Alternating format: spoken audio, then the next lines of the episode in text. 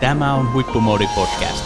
Asiaa kestävyysharjoittelusta sekä fyysisestä että psyykkisestä suorituskyvystä. Tervetuloa mukaan!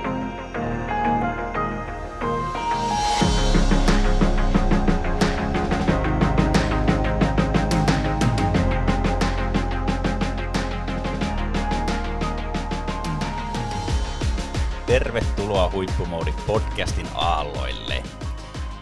Tässä jaksossa pureudumme kestävyysharjoitteluun erilaisten lajien näkökulmasta.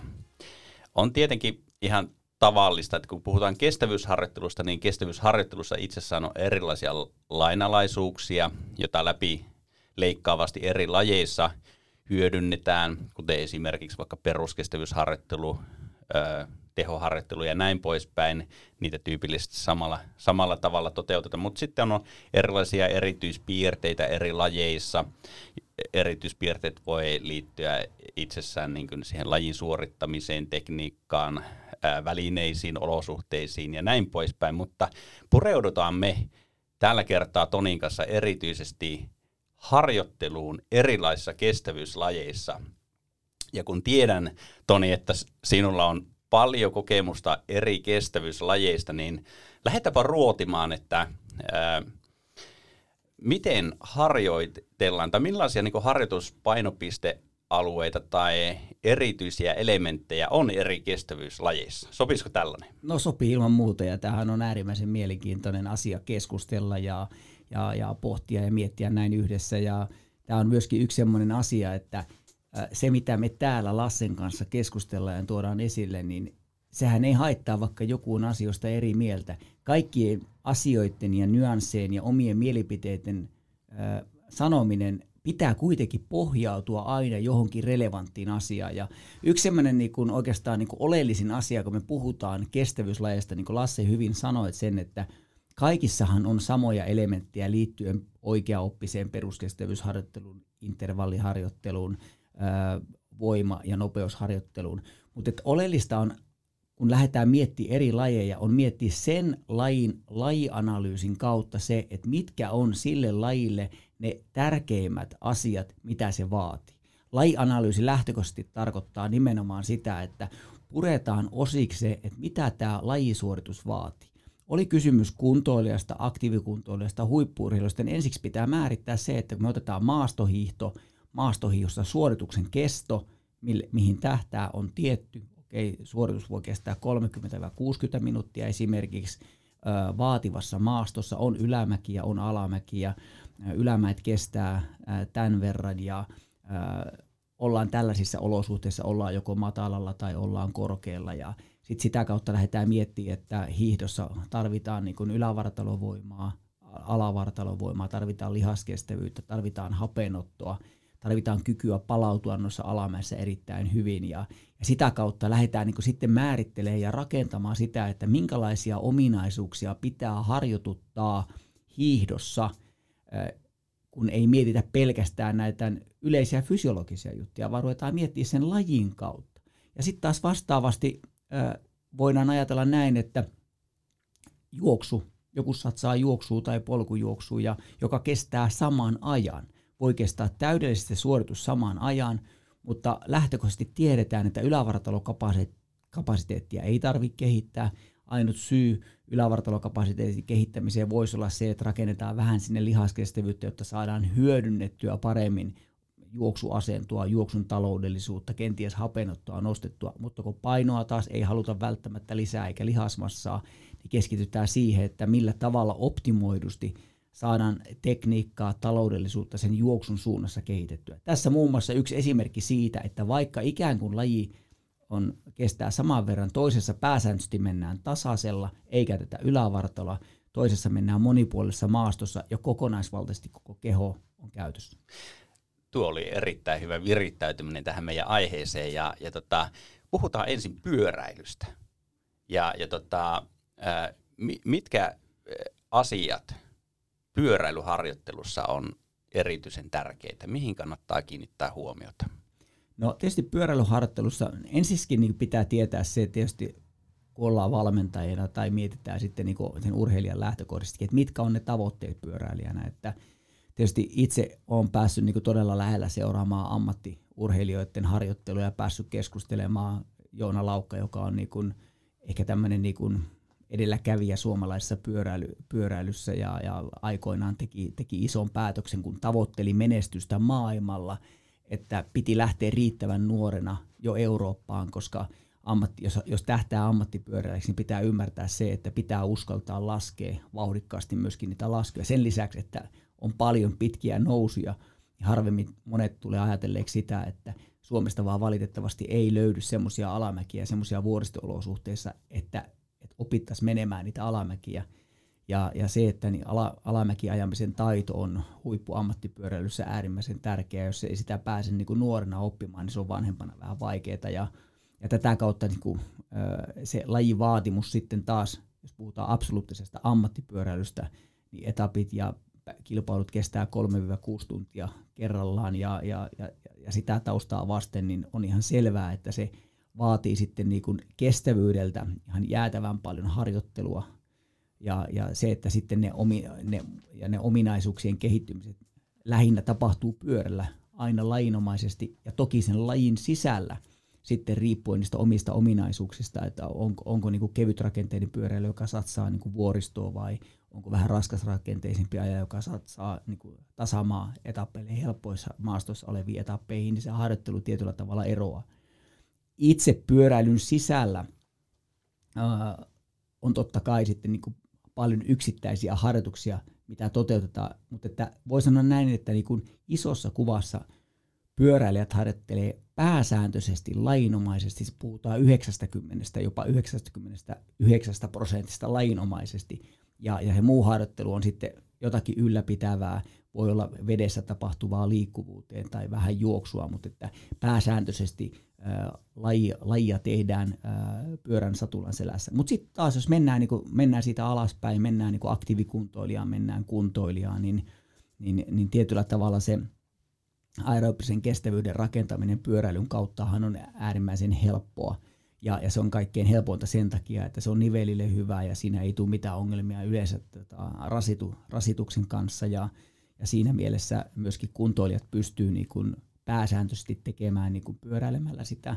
Mutta mitä alhaisemman tasoisesta kuntoilijasta on kysymys, niin on hyvä harjoitella monipuolisesti, jotta, jotta tietyllä tavalla niin kuin ei, ei tule sitten – tavallaan niin kun, kun harjoitellaan vähän, niin se monipuolisuus helpottaa sitä lihaksiston kehittymistä myöskin sitten niin kuin monipuolisemmin. Ja monesti ei ole valmiuksia välttämättä tehdä niin yksipuolista harjoittelua. No ajatellaan, että, että on kuntojuoksija, joka on tottunut juokseen tunnin tai puolitoista. Aika helposti pystyy rutiinimaisesti suorittamaan, mutta sitten lähtee tekemään pyöräharjoittelua, toteuttaa sitä sillä samalla tehoalueella esimerkiksi vaikka peruskestävyys- tai vauhtikestävyysalueella ja huomaa, että se pyöräilykuntopa ei olekaan niin hyvä kuin juoksukunto, eikä se tunnu yhtä helpolta, niin mikä selittää sen, että juoksija, jolla peruskestävyys ja, ja tota, hapenottokykykin riittää kyllä, mutta sitten se pyöräily tuntuu jostakin syystä haastavammalta, niin mikä siinä pyöräilyssä on niin erilaista kuin juoksussa? No tietysti se, että vaikka aina puhutaan sitä, että pyöräily, kaikkihan me osataan pyöräillä lapsesta lähtien, että onhan se myöskin niin kuin tekninen laji, että sun pitää osata myöskin niin kuin polkea ja, ja käyttää polkimia oikealla tavalla ja, ja keskittyä siihen niin kuin polkimien käyttöön. Ja, ja toinen, toinen juttu on myöskin se, että minkälaisella kadenssilla poletaan, että monesti tehdään vähän niin kuin virheitä, virheitä myöskin siinä aloittelella kuntoilijoilla, että mennään liian suurilla vastuksilla ja kadenssi on niin kuin liian matalalla ja tavallaan ei pystytä hyödyntämään sitä omaa aerobista kuntoa, koska yritetään mennä vähän liian jäykillä vastuksilla ja sitä kautta se lihaksiston kuormittuneisuus tulee liian, liian kovaksi ja ei olla niin kuin lajinomaisesti tehty riittävän paljon sen tyyppisiä harjoituksia ja, ja silloin se äh, hyvä aerobinen kunto, joka on juoksulla tai muuten niin kuin hankittu, niin se, se tavallaan se liian pienellä kadenssilla ja liian kovalla vastuksella pyörittäminen vetää vähän juntturista ja lihaksistoa ja tavallaan niin kuin ei päästä eteeksi niin kuin helposti sinne omalle vauhtikestävyysalueelle. Ja, ja, ja kun yleisestikin ottaen sykkeet on pyöräilyssä alhaisemmalla tasolla, maksimisyke voi olla 10-20 alhaisemmalla, joka tarkoittaa sitä, että myöskin pitäisi ymmärtää, että vauhtikestävyysalueet on silloin alhaisemmalla tasolla. Ja, ja tässä monesti tehdään virheitä siinä, että kun mielletään, että kun teen juoksemalla tätä vauhtikestävyyttä näin ja nyt lähtee kokeilemaan pyörällä, menee vähän liian kovalla vastuksella, liian pienellä kadenssilla ja pyrkii pääsemään samoihin sykkeisiin, niin tuntuu ihan ahistavan kovalta se harjoitus ja sitten tulee myöskin tämmöistä paikallista happamuutta reisiin, koska, koska se ei ole, ei ole niin hyvin adaptoitunut lihakset. Vähänkään enemmän pyöräilyä harrastaneet on varmasti törmänneet vatteihin ja vattien hyödyntämiseen harjoittelussa.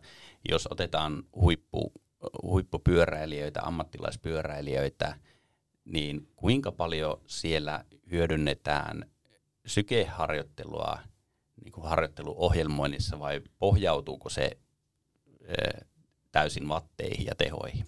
No tietysti se, että kun me, mehän oltiin partnerina monen, monen, monellakin joukkueella ja, ja tota, kaikki urheilijathan haluaa ja, ja seuraavat sykettä myöskin niin kuin todella tarkasti ja, ja, haluavat, ja, ja valmentajat haluaa niin kuin sykkeen kautta analysoida se, että minkälaisia eroavaisuuksia joukkueen kesken ää, kuntotasoissa on.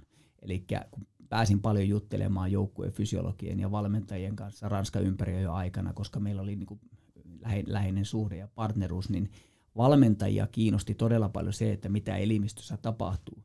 Valmennuksellisesti haastehan muodostuu siinä, että kun, kun pitää pyrkiä hyödyntää omaa joukkuetta ja joukkuehan rakennetaan, niitä on erilaisia ää, rooleja joukkueessa, on apukuskeja, on vuoristo, vuoristoapukuskeja, on tasaisen maan apukuskeja ja kuitenkin se, että on, on pakko harjoitella paljon yhdessä – ja kun, ja kun harjoitellaan paljon yhdessä, niin sitten vattien kautta pystytään niin kuin paljon selkeämmin niin kuin ohjeistamaan sitä harjoittelua. Ja kyllähän se niin kuin pääsääntöisesti harjoittelun suunnittelu tapahtuu vattipohjaisesti. Ää, ainut haaste siinä vaan tulee, kun valmentajan kanssa keskusteltiin, että kun harjoitellaan vattipainotteisesti, niin jos ajatellaan, että on vaikka kuusi ajajaa, jotka tekee saman harjoituksen, niin kaikille se harjoitusvaste on suhteessa erilainen. Eli jos, jos porukassa on vuoristoaja ja porukassa on 20 äh, kiloa painavempi tasamaaja ja ne tekee ikään kuin porukassa samaa harjoitusta vattiperusteisesti, niin absoluuttinen faktahan on se, että urheilijat tekee täysin erityyppistä harjoitusta fysiologisesti. Ja, ja sen takia niin kuin valmennuksellisesti on, on tärkeää seurata myöskin sitä sykettä ja seurataan laktaatteja. Ja, ja, ja, ja sen takia niin kuin itse on aika paljon niin kuin suosin ja, ja edelleenkin puhun sen puolesta, että kun puhutaan kuntoilijasta ja aktiivikuntoilijasta, niin sykepohjainen harjoittelu on, on huomattavasti helpompi optimoida oikein, jotta, jotta sitä kehitystä voidaan seurata. Että sehän on niin kuin kivaa ja mukavaa seurata vattia, että verrataan johonkin absoluuttisiin huippuurheilijoihin, jotka, jotka joutuu tietyllä tavalla tekemään sen sen takia, koska ammattipyöräily on joukkueen laji. Se jokaisen, jokaisen joka vähänkään niin pyöräilyä ymmärtää, tietää sen, että ammattipyöräily on joukkueurheilua, jossa vaan on kapteeni, jonka eteen, eteen sitä työtä tehdään ja on erilaisia strategioita ja taktiikoita, millä päästään mahdollisimman hyvään lopputulokseen. Ja sen takia niin ei, ei voida niin kuin sykeohjatusti harjoituttaa 25 pyöräilijää, joista 9 tai 8 valitaan sitten itse siihen niin Ranskan ympäri etappia jo. Ja, ja, ja tota, jokaisella on omat roolinsa siinä. Sen takia ostohetkellä, kun ostetaan näitä urheilijoita, niin pyritään löytämään mahdollisimman oike- oikeanlaisia apukuskeja, jotka pystyy oikealla tavalla auttaa sitä pyöräilijää. Et, et se, tämä on niinku äärimmäisen hyvä niinku ymmärtää, että ää, vattipohjaisesti on pakko harjoituttaa, vaikka valmentajat haluaisi välillä tehdä toisin. Toki tehdään sitten, jos niinku valmentajat näkee ammattiurheilussakin, että joku on aivan liian kovilla – niin sitten niin kuin harjoittelun kautta niin kuin muovataan sitä niin, että porukat tekee niin kuin pienemmissä ryhmissä, että ilman muuta tämmöisien huippuvuoristokuskien kanssa niin ei välttämättä ne painavimmat tasamaan apukuskit lähde aina niitä treenejä tekemään. Näinpä, ja, ja tota, toistaiseksi ainakin näiden wattilaitteiden hinnat on sitä luokkaa, että kuntoilijalla ei välttämättä riitä, riitä lompakko siihen, tai toisaalta ei ole järkevääkään satsata, että sitten sykemittarin saa jo kohtuu edullisesti, että sen kautta on helpompi sitten myöskin niitä harjoitteita toteuttaa ja myöskin ha- halvempaa. No mennään sitten kestävyysjuoksuun. Mitkä on kestävyysjuoksun kulmakivet harjoittelun näkökulmasta? No tietysti kestävyysjuoksussa niin kuin yksi, yksi oleellis, oleellis, oleellisimpia asioita on se, että kestävyysjuoksijahan ei pysty määrällisesti harjoittelemaan niin paljon kuin esimerkiksi hiihtäjä ja triatlonisti. ihan pelkästään sen iskukestävyyden ja, ja jalkojen rasittuneisuuden takia. Ja sen takia mä sanoisin näin, että on hyvä, että jos halutaan, halutaan tämmöistä aerobista kestävyyttä kehittää ja on, on motivoitunut juoksia, niin on hyvä löytää myöskin näitä oheis, oheismuotoja, millä tavalla sitä kestävyyttä voidaan rakentaa joko altaassa tai pyöräilemällä tai, tai jotakin, jopa, jopa, jopa rullahidon tasatyöntöhän niin auttaisi tietyllä tavalla, että saa niitä määriä nostettua, mutta kun juoksussa tämä taloudellisuus ja, ja, ja tavallaan se tekninen eteneminen on, on äärimmäisen tärkeää ja sen takia juoksijat tekee, niin kuin mä puhun paljon rauhallisesta peruskestävyysharjoittelusta, ja, ja kun on, on päässyt niin kun näkemään Ingebrigtsenin ja veljeksi, veljeksienkin harjoittelua, niin hehän niin on todella tarkkoja siitä, että näillä peruskestävyyslenkeillä mennään oikeasti hiljaa ja niillä ei mietitä sitä juoksutekniikkaa. Et, et, et, mutta sitten kuitenkin vastapainona juoksijat joutuu tekemään paljon tasavauhtista peruskestävyysharjoittelua myöskin. He ovat kevytrakenteisia, jossa maitohappopitoisuus kuitenkin pysyy siellä peruskestävyyden puolella, mutta se matkavauhti pitäisi olla riittävän kovaa, jotta se tukisi sen taloudellisuuden parantamista. Ja tässä tuleekin tämä vähän tämä dilemma, mikä juoksussa tulee, että miten toteuttaa sitä rauhallista aerobista peruskestävyysharjoittelua, jotta se kuitenkin tukisi sitä juoksutekniikkaa. Ja sen takia sitten kun mietitään kuntoilijaa ja aloittelevaa juoksijaa, niin on tärkeää yhdistää juoksu- ja kävelyharjoituksia, jotta, jotta voidaan tehdä näitä rauhallisia lenkkejä niin, että se juoksutekniikka, juoksuosuudet voidaan mennä niin vähän rennon reippaammin – PK-alueella, mutta sitten ne kävelyt tietyllä tavalla taso, tasoittaa sitä kokonais, kokonaisrasitusta. Mutta tietysti juoksuun kuuluu, kuuluu tietysti se, että niin kuin hyvillä vauhdikkailla alustoilla erilaisia intervallien ja, ja, ja, ja tämmöisiä nopeuskestävyysvetojen tekeminen, jotta voidaan parantaa sitä omaa vauhtireserviä ja kykyä juosta riittävän kovaa, koska monella kuntoilijallahan ongelmaksi muodostuu se, että niin kun oli sitten minkälainen kilpailusuoritus tahansa, niin ollaan liian lähellä sitä omaa maksimivauhtia. Ja, ja se aiheuttaa niin teknisiä haasteita ja aiheuttaa myöskin fysiologisia haasteita. Et sen takia juoksun yksi, yksi, yksi niin tärkeä oleellinen asia on myöskin kehittää omaa valmiutta juosta riittävän rennosti, taloudellisesti kova. Jos pyöräilyssä periaatteessa niin lähestulkoon kaikki pyöräilyssä vaadittavat ominaisuudet voidaan toteuttaa lajinomaisella harjoittelulla – pyöräilemällä. Miten juoksijan harjoittelu jakautuu sen lajinomaisen, eli juoksuharjoittelun ja sitten muun oheisharjoittelun näkökulmasta? No juoksussa tietysti se, että lihaksiston, kun, kun juoksussahan nämä matkat on huomattavasti lyhyempiä kuin pyöräilyssä. Ja, ja sen, sen takia niin kun esimerkiksi pyöräilyssä on niin valtavasti paljon enemmän semmoista aeroopista harjoittelua, ja sen takia se voidaan tehdä, vaikka sata, jotkuhan tekee sataprosenttisestikin pyörällä kaikki harjoitukset. Mutta sitten taas juoksussa niin on, on muistettava se, että kun juoksu on äärimmäisen kuluttavaa, ja, ja juoksun taloudellisuuden parantamiseksi, tekniikan parantamiseksi pitää tehdä myöskin optimoitua voimaharjoittelua ja liikkuvuusharjoittelua, ja se vaatii, vaatii erilaisia koordinaatiojuttuja, saliharjoittelua, ää, erilaisia voimaharjoituksien tekemistä kuitenkin niin, että se ei ole negatiivisena eikä negaationa lihasmassan kasvamiseen tai, tai muihin asioihin, vaan anaerobiaan ja, ja sen takia niin juoksijan pitää pystyä reenaamaan monipuolisemmin. Myöskin altaassa juoksijat tekee vesijuoksua, erilaisia vesijumppijuttuja ja, ja tehdään niin tämmöisiä huoltavia harjoituksia kävellen tai sitten niin kevyesti pyöräillen. Eli juoksijan on pakko harjoitella monipuolisemmin, jotta ei juosta jalkoja rikki ja ei olla sitten loukkaantuneena tärkeimmällä hetkellä.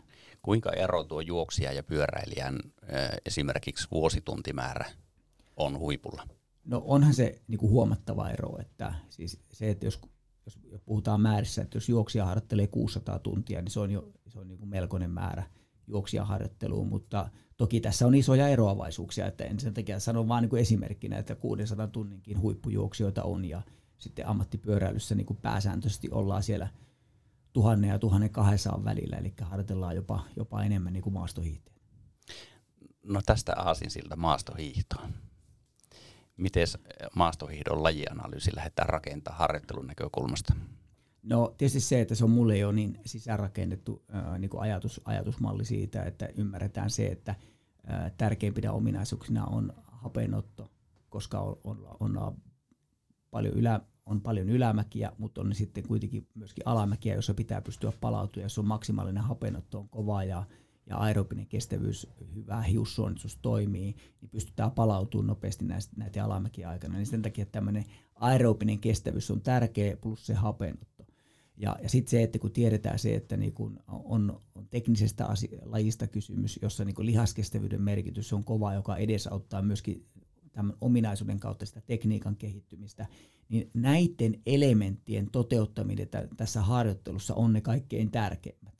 Ja, ja sitten taas se, että kun lihaskuormittuneisuuden kautta ylävartalo ja, ja alavartalo on, on kutakuinkin alkaa olla yhtä tärkeää, niin, niin se mahdollistaa myöskin harjoittelun rytmittämiseen tämän lajianalyysin kautta niin, että pystytään harjoitella todella paljon ja pystytään jopa samaan aikaan, saman päivän aikana tehdä tuottavia harjoituksia sekä, sekä aamulla voidaan tehdä vaikka juoksemalla hyvä vauhtikestävyys, ana- anaerobisen kynnyksen harjoitus ja iltapäivällä kaksi tuntia tasatyöntöä lihaskestävyyden suunnassa. Eli pystytään huomattavasti paremmin hyödyntämään koko kehoa siinä. Ja tämä pitää niinku miettiä sen lajianalyysin kautta. Just sitten se, että jos, jos on niinku tavoitteena hiihtää niinku, viidestä kilometristä 30 naisilla tai nykyään 50 arvokisoissa ja sitten niin kuin miehillä se, että lyhyin matka on 10 kilometriä, niin nämä kaikki matkat on absoluuttisia kestävyysmatkoja. Ja, ja, ja, ja silloin niin kun pitää ymmärtää, että se harjoitusmäärä jo itsessään on sen 800-1000 tuntia huipulla, jos halutaan tavoitella menestymistä. No jos otetaan erityiselementtinä, voidaan puhua oikeastaan vähän kaikista kestävyyslajista vuoristoharjoittelu menemättä niin kuin hyvin syvälle siinä, mutta niin kuin harjoittelun näkökulmasta, minkälaisia ää, näkökulmia taas korkean paikan harjoittelu tuo tullessaan siihen harjoittelun ohjelmointiin, olipa kyseessä sitten pyöräily, juoksu tai vaikka maastohiihto? No oleellistahan se, että kun puhutaan korkeapaikaharjoittelusta, niin entisestään niin nämä valmiudet, valmiudet, mitkä on rakennettu sinne elimistöön, puhutaan peruskestävyys, rasva-aineenvaihdon tai hiussuonistus, niin taas jälleen kerran ne nousee niin uuteen arvonsa. Eli kun mennään korkealle, ollaan vaativissa olosuhteissa ja haetaan niin erityisesti harjoitusvastetta. Harjoitusvastettahan voidaan hakea monella eri tapaa, mutta korkealla myönnästi myöskin käy niin, että kun se harjoitusvaste tulee tästä ilmanalasta, eli ollaan vähän happisessa ilmassa, niin luonnollisesti aina tarkempaa pitää olla sen harjoittelun kanssa, mutta samalla tulee myöskin toinen, toinen tekijä, eli kun ollaan vuoristossa, niin myöskin on huomattavasti rankempia ylämäkiä, ja se lihaksiston kuormittuneisuus vääjäämättä nousee todella korkeaksi, ja, ja sen takiahan tässä tulee tämmöisiä, niin kuin, jos, jos esimerkiksi Livingnossa, kun ollaan oltu todella paljon, on muun muassa ollut 450 yötä samassa hotellissa Livingnossa ja jonkun verran on, on pystynyt seuraamaan siellä kävelijöiden ja ulkomaalaisten urheilijoiden harjoittelua, niin kävelijät, yleisurheilijat, maratoneithan käyttää paljon korkean paikan harjoittelua, mutta heillä etuna esimerkiksi hiihtäjän on se, että pyritään harjoittelemaan pääsääntöisesti mahdollisimman helpoissa ja tasaisilla maastoissa.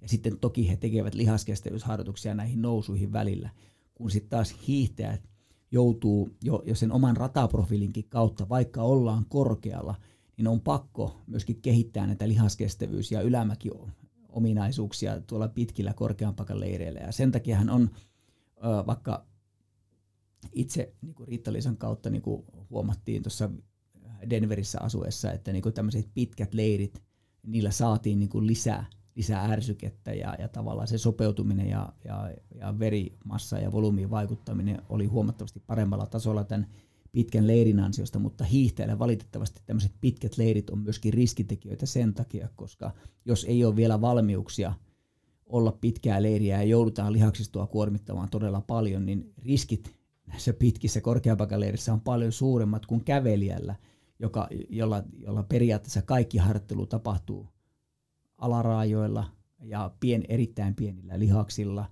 ja, ja erittäin pienillä lihasvastuksella, koska pääsääntöisesti reenataan tasaisella ja sen takia ää, juoksijan, kävelijän ja esimerkiksi hiihtäjän korkeapaikan harjoittelua on hyvin vaikea niin kuin verrata, että oikeastaan pyöräilijöiden ja hiihtäjien harjoittelu on lihaskuormitukseltaan lähempänä toisiaan. Me on keskusteltu juoksusta, pyöräilystä ja maastohiidosta. Mitä muita kestävyyslajeja nostasit vielä esille? Esille sellaisia tyypillisempiä kestävyys- tai tyypillisempiä lajeja, jossa nimenomaan kestävyysominaisuudet ää, on ratkaisevassa roolissa. No Tietysti suomalaisille suunnistus on semmoinen, joka on niin erittäin mielenkiintoinen. Eli tulee vähän semmoisia juoksun ja hiihdon elementtejä tietyllä tavalla siihen harjoitteluun, koska, koska juostaa vaativissa maastoissa, jolloin niin kuin alarajojen lihaskestävyys nousee vähän merkittävämpää rooli kuin puhtaassa juoksussa. Eli jos verrataan ratajuoksua tai tavallista juoksua, niin ää, suunnistuksessa niin kuin lihaskestävyyden merkitys ja vähän erilaisen juoksutekniikan merkitys metsässä nousee rooliin ja matkat on aika pitkiä. Parhaimmillaan ollaan niin kuin yli, kaksi, yli kahta tuntiakin maastossa ja sen takia puhutaan niin kuin erittäin kovasta, kovasta kestävyyslajeista, jossa tulee vähän samanlaisia lainalaisuuksia harjoittelussa kuin, kuin maastohiihossa, eli aerobinen rasva-aineenvaihdunnan kehittyminen on tärkeää. Ja suunnistuksessahan on siinä mielessä hyvä, että kun siihen kuuluu todella vahvasti suunnistuksellinen taito ja kyky, kyky niin kuin, ö, olla todella niin kuin, niin kuin virheetön siinä suunnistuspuolessa, niin suunnistajat pystyy tekemään niin kuin kävellen myöskin todella hyviä, rauhallisia, pitkiä harjoituksia ja, ja keskittyä siihen niin kuin itse suunnistamiseen ja, ja, ja tavallaan se, että millä tavalla rastille tullaan ja millä, millä tavalla sitä läheltään, niin se mahdollistaa helpommin tämmöisiä myöskin rasva-ainevaihdunnan harjoitusten tekeminen. Toki sitten huippusuunnistajan pitää harjoitella ennen kaikkea kartanlukua todella kovassa maksimaalisessa vauheessa, mutta tämä on yksi semmoinen kestävyyslaji, joka on äärimmäisen mielenkiintoinen. Siinäkin on tietysti eroavaisuuksia siihen, että satsataanko sprintteihin vai satsataanko pitkään matkaa.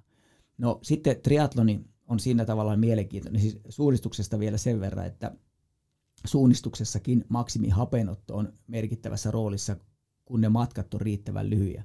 Mutta sitten taas tämmöisellä pitkällä, pitkällä matkalla luonnollisesti niin se aerobinen kestävyys nousee suureen ja sitten lopussa kerties pyritään olemaan aika lailla siellä maksimiosuuksilla.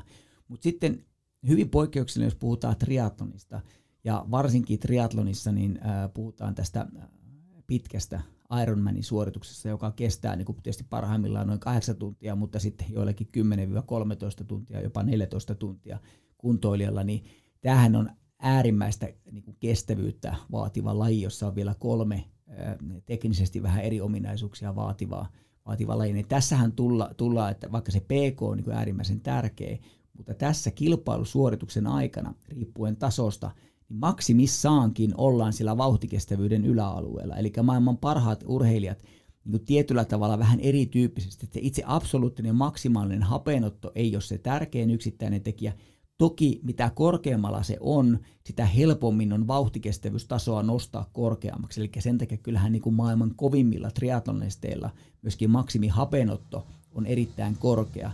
Huomattavasti tärkeämpi heille on se, että millä tavalla he pystyvät nostaa sitä omaa anaerobista kynnystä niin korkealle, että se vauhtikestävyys, helpolla tunteilla oleva vauhti ei ole niin kuluttavaa ja, ja sillä tasolla se lihaskestävyys on erittäin korkealla. Että tietysti tässä tulee se, että kun on kolme, kolme eri lajia, että on niin pyöräily, uinti ja, ja juoksu, niin yksi, yksi niin oleellisin asia on tässä ymmärtää, jos satsaa esimerkiksi täysmittaiseen triatloniin, että sen uinnin osuus, jota monesti pelätään eniten – on vain 10 prosenttia sitä ajasta. Ja, ja sitten taas vastaavasti, kun pyöräilyn osuus monessakin mielessä on 30, no 40, vähintään 40 prosenttia, ja, ja sitten niin kun juoksun osuus, no 40-50 prosenttia, ja juoksun osuus se kenties 40 prosenttia, 30, riippuen nyt näistä ajoista, että miten kellekin se menee. Et, että niin kun monesti monet satsaa jopa liikaa siihen, että uinnissa parannetaan 15 minuuttia aikaa, kun se on prosentuaalisesti niin pieni osuus sitä kokonaisuudesta. Eli, eli tässä tulee myöskin tämmöisiä taktisia ja ymmärryksellisiä asioita, että mihin kannattaa niin triathlonissa para, niin panostaa. Sitten kun puhutaan ihan absoluuttisesta huipputriathlonista, triathlonista, niin ilman muuta se uinnin pitää olla riittävällä tasolla, jotta koskaan on mahdollisuuksia niin kuin aivan huipulla menestyä.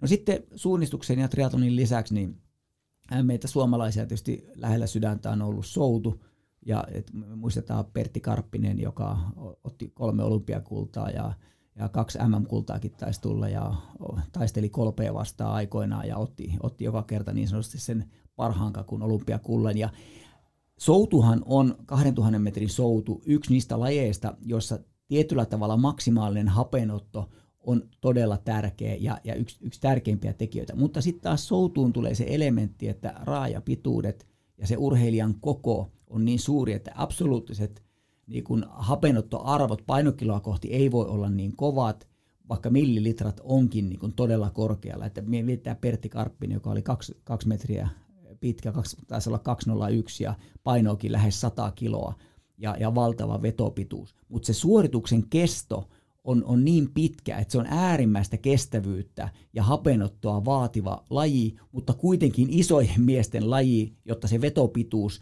ja, ja riittävä voimantuotto on siinä lajissa mukana. Ja, ja ne, jotka eivät ole Pertti Karppisen soutia te nuori polvi, niin kannattaa YouTubesta käydä katsoa. Että siinä on myöskin äärimmäisen hyvä osoitus siitä, että miten vauhtijako on tärkeä jopa tämmöisessä 6-8 minuutin suorituksessa riippuen sitten lajista. Ja, ja Pertti Karppinenhan oli optimoitu tässä, että hän tiesi tasan tarkkaan, että miten kovaa voi ensimmäinen 500 metriä mennä, jotta voidaan kiristää vauhtia ja vielä viimeisellä 500 metrillä sitten viimeisen puolentoista minuutin aikana tehdä ihmeitä. Ja, ja, ja Soutu on siinä mielessä niin kuin, äh, suomalaisia lähellä jo pelkästään näiden menestysten kautta ja tietysti Sulkavan Soutu, joka on, on Etelä-Savossa oleva erittäin iso, iso soutu, puusoututapahtuma. Valitettavasti ää, kävijämäärät on viime vuosina tippunut, tippunut paljon ja en tiedä millä tavalla me saadaan nuorisoa innostettua soudusta uudelleen Partalasaarin, onko se Partalasaari taitaa olla, niin kyllähän sen ympäri soutamiseen meillekin menisi yhdessä Lasse luultavasti kaksi päivää, kun me todennäköisesti tehtäisiin pari podcastia siinä matkalla, mutta että on todella kova kestävyyssuoritus, mutta tietyllä tavalla tämmöisessä ultrapitkässä soudussa, puusoudussa ei ole kysymys huippuurilusta, on enemmänkin kysymys kovasta, kovasta asennoitumisesta ja asenteesta. Melonta on myöskin niin kuin, kestävyyslaji mutta että nyt melonassa pitää muistaa se, että nämä lyhyemmät matkathan on tosi lyhyitä, että ne on erittäin anaerobisia, että suorituksen kesto on niin lyhyt. Ja, ja, ja sitten niin kuin oikeastaan mikä suomalaisia niin kuin kiehtoo, niin yksi mielenkiintoinen laji, jossa voi olla lyhyet matkat ja silti harjoitusmäärät on ihan valtavia. Mitä sä luulet, mikä se Lasse on? Jaa, sanoppa sinä uinti. ja, ja me, meillä on Jani Sievinen ja Kasvio, jotka on ottanut olympia, äh, olympiamitaleita matkalla. Meillä on maailmanmestari äh, Hanna-Mari Seppälä, äh, joiden harjoitusmäärät on ihan valtavan suuria. Harjoitellaan jopa enemmän kuin hiihtäjät. Harjoit- käytetään harjoittelu tuhat tuntia vuodessa ja, ja oma päämatka saattaa kestää kaksi minuuttia, jopa minuutia. Ja se, että mistä se johtuu, on nimenomaan vesielementtinä. Eli laji, joka on elementtinä epänormaali tietyllä tavalla normaali ihmiselle, niin sen lajitaitavuuden ja, ja jotta opitaan lukemaan sitä veden äh, virtausta, jotta, jotta niin saadaan ote vedestä, huippuimarit puhuu ja valmentajat sitä, että pitää pystyä saamaan se ote vedestä. Ja senhän vasta tunnistaa, me ei sitä Lasse tunnisteta, mutta sen vasta tunnistaa, kun uintia harjoitellaan todella paljon ja opitaan ymmärtää, että missä vaiheessa ne tekniset elementit nousee niin kuin merkittävään rooliin. Ja sen takia uimarit harjoittelee poikkeuksellisen paljon suhteessa siihen, miten lyhyestä kilpailumuodosta on kysymys. Kyllä, ja toki, toki sitten jos palataan vielä tuohon triathloniin, niin siellä kisamatkat täysmatkallakin on 3,8 kilometriä, eli ne on pitkiä, mutta se paradoksi tavallaan liittyykin siihen, että sitä harjoitellaan suhteessa kuitenkin, tai tulisikin harjoitella suhteessa vähemmän muihin lajeihin joka tekee sitä uinnissa kehittymisestä kohtalaisen haastavaa myöskin. Kyllä juuri näin. Ja sitten se, että niin kun, et, et tietyllä tavalla on, on niin triatloni, triatlonia kun harrastaa tai muuta, niin pitää niin tarkkaan miettiä, että mitkä on ne tavoitteet siinä triatlonissa. Jos triatlonista halutaan tehdä itselleen mielekkään, niin voihan siihen uintiin satsata, jotta se tekniikka paranee, mutta jos tavoitteena on parantaa omaa absoluuttista aikaa, niin silloin kenties juoksuun ja pyöräilyyn enemmän satsaaminen tuo parempia tuloksia aikaiseksi. Ja sitten uinnissa kannattaa panostaa ennen kaikkea siihen tekniikkaan, koska sillä tekniikalla pystytään parantamaan sitä uintiaikaa kaikkein helpoiten ja eniten. Nyt on käyty tosi mielenkiintoinen kattaus erilaisia kestävyyslajeja ja todennäköisesti joudutaan eh, maastohiidon lisäksi myöskin näistä muista lajeista jossakin vaiheessa puhumaan vähän, vähän enemmän – mikä, mitkä asiat harjoituksellisesti yhdistää kuitenkin kaikkia näitä lajeja, joita käytiin läpi?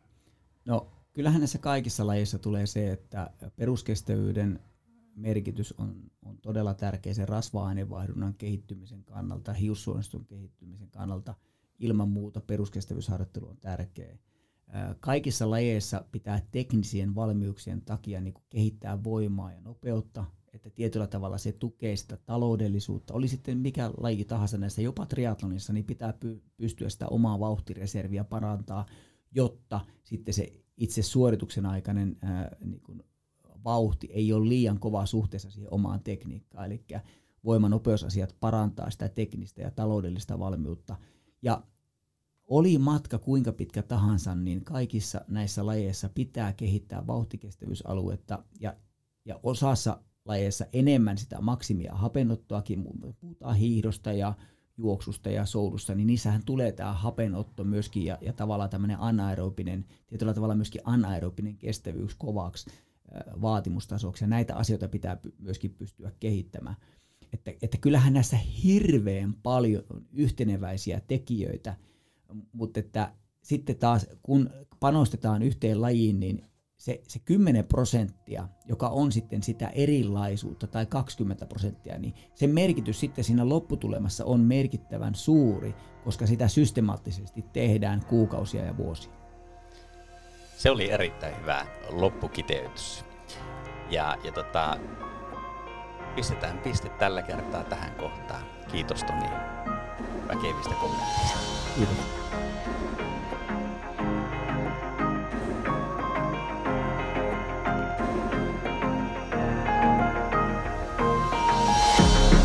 Olethan tilannut jo huippumoodi uutiskirjeen.